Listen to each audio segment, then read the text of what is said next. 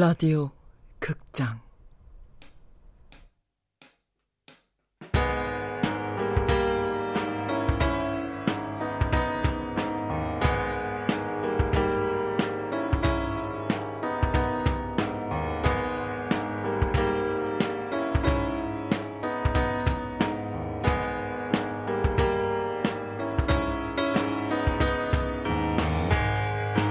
하트브레이크 호텔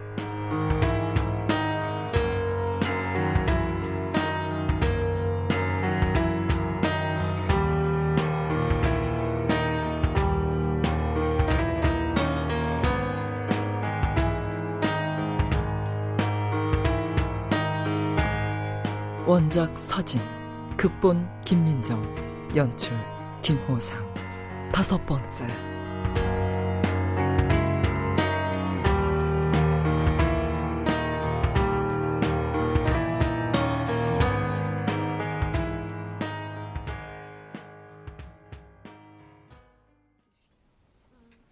속도는 거리 나누기 시간이다.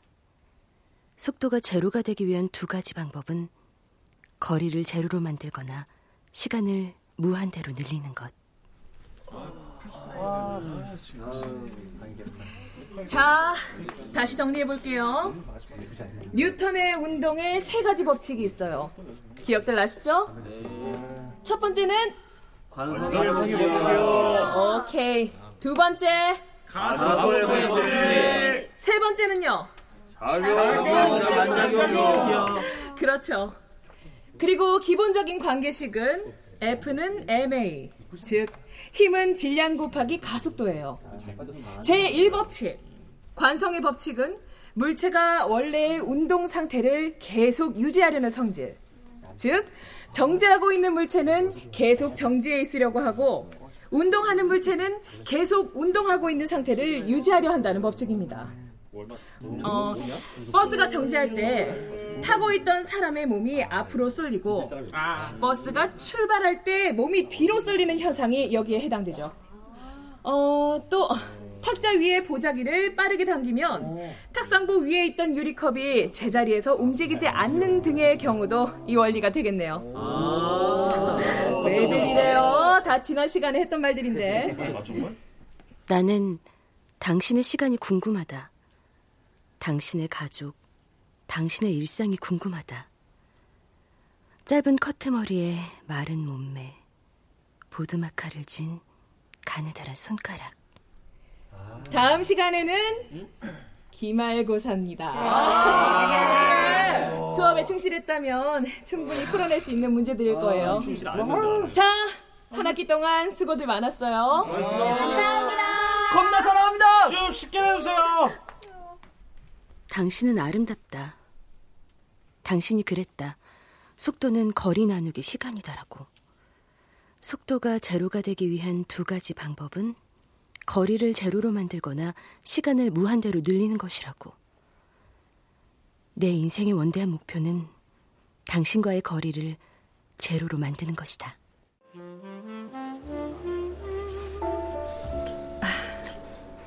시험지에 메모를 못 볼 뻔했어. 연락이 오기를 얼마나 기다렸던가. 멀홀랜드 드라이브. 나도 좋아하는 영화야. 당신의 말에 안도의 숨을 쉰다. 그런 고급 정보를 시험지에 적어 놓은 사람은 네가 처음이야. 나는 기말고사 시험지 끝에 머롤랜드 드라이브란 영화가 극장에서 상영하니 같이 가자고 내 전화번호를 남겼었다. 기말 시험지를 끝까지 읽게 하는 답안은 거의 없거든. 시계를 보니 11시 30분. 지금 나가면 마지막 버스를 탈 수는 있겠구나. 창 너머 광안대교를 바라본다. 영화 어땠어? 좋았어요. 영화관에서 영화 보는 것도 참 오랜만이네. 예전엔 혼자 잘 보곤 했었는데. 중학교 때 우리 집 앞에서 매일 아침 기다리던 애 소원이 같이 영화 보러 가는 거였는데. 옛날 생각나네? 네. 잠시 화장실에 좀 다녀올게요. 어, 그래.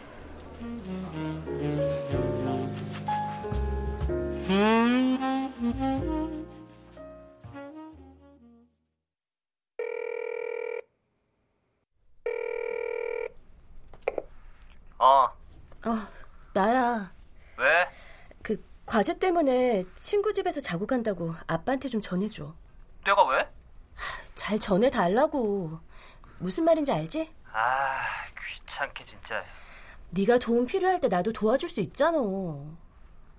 이 시각에 누굴 만나고 있는 거야? 프라이버시야, 신경 꺼. 오, 아빠한테 내가 짐작하는 대로 일러줘도 돼? 그러면 죽는다. 인증샷을 보내달라고 할 수도 있고 화상 통화를 하자고 아빠한테 조를 수도 있어. 원하는 게 뭐야? 넷북 일주일 이용권. 야, 시험 기간이란 말이야. 리포트도 써야 되고. 아니면 말고. 알았어, 알았어. 대신 아빠가 의심하지 않게 잘 말해줘야 된다. 로그인 비번. 너 요즘 방 안에 틀어박혀서 뭐 하고 있니? 아빠 걱정한다고. 걱정 붙들어 매시지. 네 걱정이나 해. 게임 좀 그만하고. 누나나 정신 차리고. 아 비번. 0302. 0302. 나 지금 누나가 어디 있는지 다 알 수 있어. 휴대폰에 내가 무슨 프로그램을 심어놨는지 알아? 갑자기 짠 하고 나타나더라도 놀라지 말고. 끊어. 하, 누가 휴대폰을 발명했는지 스마트폰은 더더욱.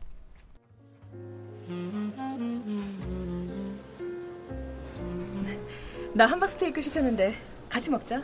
네. 난 말 많이 하면 배가 고파지거든. 걱정 마. 매일 밤 이런 걸 먹진 않으니까. 엄마하고 통화했나 봐? 아, 아니요. 그냥 동생이요. 왜? 너무 늦어서 걱정돼? 내가 바래다 줄 테니까 걱정하지 마. 동생은 몇 살이야? 내년이면 고3이에요. 작년에 학교 그만두고 혼자 공부해요. 아, 엄마가 걱정 많으시겠다. 부모님은 제가 초등학교 입학하기 전에 이혼하셨어요. 그런 일이 있었구나. 결손 가정이라고 느낀 적은 없어요. 말 많은 고모들을 셋이나 둬서요. 난 형제가 없어서 심심했는데. 주문하신 함박 스테이크 나왔습니다. 아, 네. 아, 야, 이 음식을 만들기 위해서 얼마나 많은 번거로운 일들이 필요했을까? 네? 봐. 소도 길러야 하고, 양파도 재배해야 돼. 조리하기 위해서 연료가 들어가는 데다가 양념까지 생각하면 상상할 수도 없을 정도로 막대한 에너지가 응축된 거지. 음식이 영양소일 뿐이라면 알약 하나로 제조할 수 있을 텐데. 맞아요. 하루에 세 끼를 챙겨 먹는 게 귀찮아질 때가 있죠. 음. 하지만 이런 음식을 먹을 수 있다는 게 행복해. 알약 따위로 대체될 수 없는 즐거움이 있지.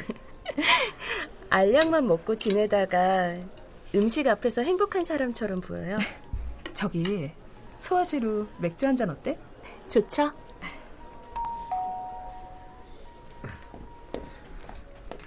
부르셨습니까? 아, 여기 생맥주 두 잔이요. 네. 저 어디까지 얘기했지? 음, 고등학교 땐 따라다니는 남자가 없었나요? 음, 그때는 여자아이가 더 많았지? 단짝 같은 거? 음. 어, 이 얘긴 좀 긴데 괜찮아?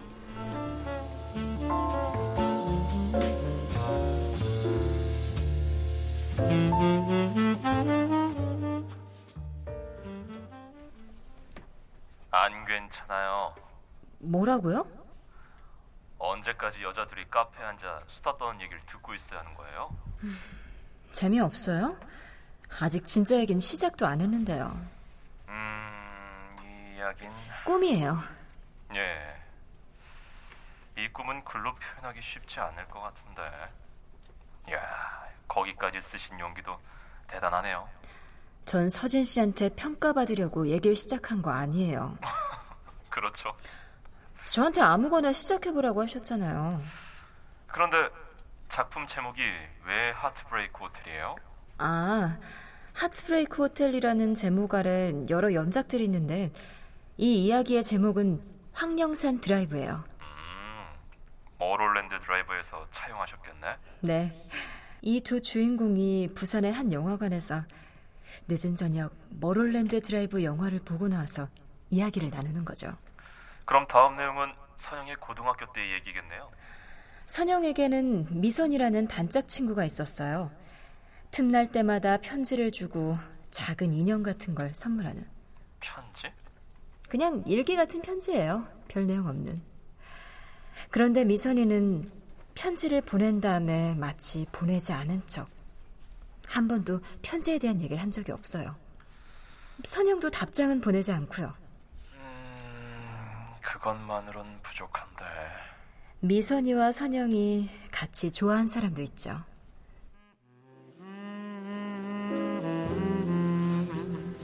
미선이와 내가 같이 좋아하는 사람도 있었어. 음, 혹시 총각 선생님이에요? 국어 아니면 영어? 어떻게 알았지? 영어 선생님이야. 어릴 적에 동생하고 탐정놀이를 했었어요. 이름이 소녀 소년 탐정단. 재밌네. 잘생겼었어요? 뿔테 안경에?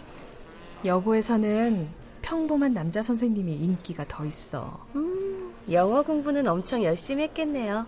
음, 영어라면 경쟁하듯이 서로 열심히 했지. 그런데 어느 날 내가 예고 없이 미선이네 집에 놀러 간 적이 있었어.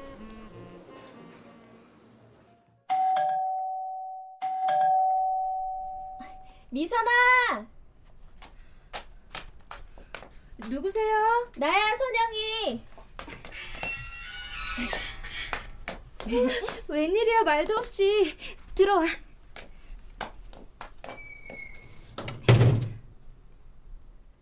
미선이는 할머니와 둘이 살고 있었는데 마침 집에 혼자 있을 때였어. 얼른 들어와. 이불 속으로. 우리 집은 노풍이 세서 앉아있으면 등도 시렵고 코도 시렵다. 아이, 방바닥은 따뜻한데. 이리 와. 누워서 귤이나 까먹자. 그럴까? 뭐 하고 있었어? 이러고 누워서 책 읽고 있었지. 야, 너 위대한 개츠비를 원서로 읽냐? 반은 이해 못해. 그래도 여러 번 읽다 보면 이해할 수 있지 않을까? 와. 이거 안 지루해? 자다 깨다 읽는 거지. 너 그 말 기억하니? 알아서 사랑하는 게 아니라 사랑하면 알게 된다. 뭐야, 그거 영어가 한 말이잖아. 그래서 시작했어. 원서로 책 읽는 거. 영어한테 잘 보이려고 안간힘을 쓰네. 어? 너 질투하는구나? 내가? 미선이 갑자기 눈을 감아서 웃을 수도 말을 걸 수도 없었어. 미선이는 그러고 한참을 있더라고. If anything is not to your liking, I'll change it. 만약 하나라도 네 취향이 아니면 내가 바꿀게. 정말이야. 미선과 나는 나란히 누워서 천장을 바라보고 있었지. 마치 밤하늘의 별을 보듯이. 그러다가 미선의 따뜻하고 작은 손이 내 가슴에 닿았어. 스친 것일까? 아니면 애타게 찾고 있었던 것일까? 미선은 나를 구석구석 만지기 시작했어. 내 몸에 내가 알지 못하는 부분이 그토록 많은지 몰랐어. 미선의 손이 내 치마 속을 더 깊은 곳을 파고들고 있을 때 미선아! 자, 자, 자, 잠깐만. 아이고. 왜 이렇게 빨리 왔어? 아이고, 아까는 빨리 오라 하면서 빈둥은 참. 약은 사왔어? 그럼 뭐, 약 사러 갔는데 약 안 사갖고 왔겠나? 아, 친구 왔으니까 빨리 밥이나 해. 아이고, 친구 왔나? 미서의 친구는 처음이네. 아, 안녕하세요. 어, 어이야. 아유, 미서의 친구 참 이쁘고 공부 잘하게 생겼네. 같이 공부하고 밥도 먹고 가라. 아, 아, 니에요 이제 가봐야 돼요. 어, 왜밥 먹고 가? 도서관에 가서 공부해야 돼. 집에서 같이 하면 안 돼? 아유 그래. 할매가 방해 안 할 테니까는 들어가서 공부해라. 응? 아, 아 아니에요. 아, 안녕히 계세요.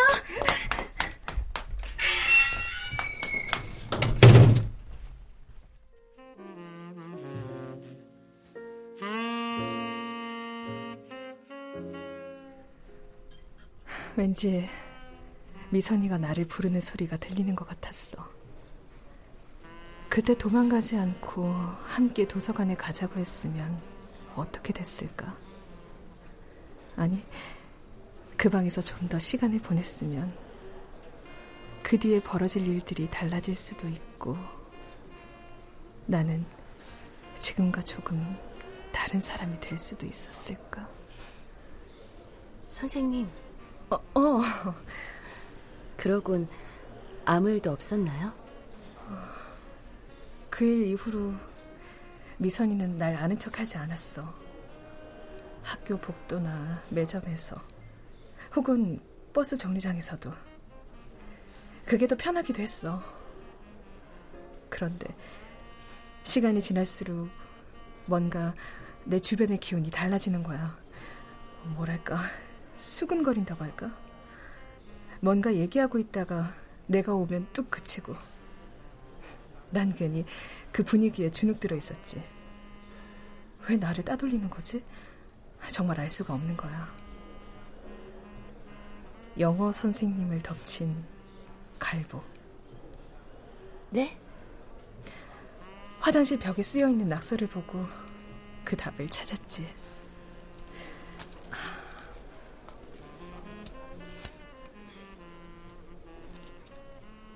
당신은 담배에 불을 붙인다. 따돌림을 당해본 적은 없지만 그런 일은 학교에서 알게 모르게 일어나는 일이다. 그나저나 미선이가 당신을 유혹하던 부분에서는 그만 흥분하고 말았다.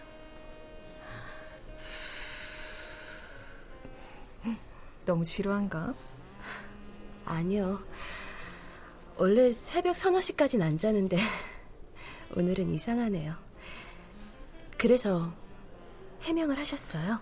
아니. 그 아이들은 자신들의 행동이 한 사람에게 지울 수 없는 기억을 안겨준 거라고 생각하진 않겠지. 하지만 모르고 주는 상처가 정말 큰 법이거든. 저 커플은 자정이 넘었는데 무슨 얘기를 하고 있는 걸까요? 아마도 사귄 지 얼마 안 됐을 거야. 함께 자고는 싶은데 어떻게 얘기를 꺼낼지 몰라서 쓸데없는 얘기로 시간을 허비하고 있는 거겠지. 상대에게 같이 자자고 유혹할 때 어떤 방법이 좋을까요? 거절당해도 부끄럽지 않은. 에이, 그런 건 공짜로 가르쳐 줄 수 없는데. 말해봐요. 어떤 식으로든 사례를 할 테니까. 응? 가까이 와봐. 당신의 말에 나는 테이블에 팔꿈치를 대고 당신 쪽으로 바짝 다가갔다. 당신의 은은한 향수가 코끝을 간지렸다.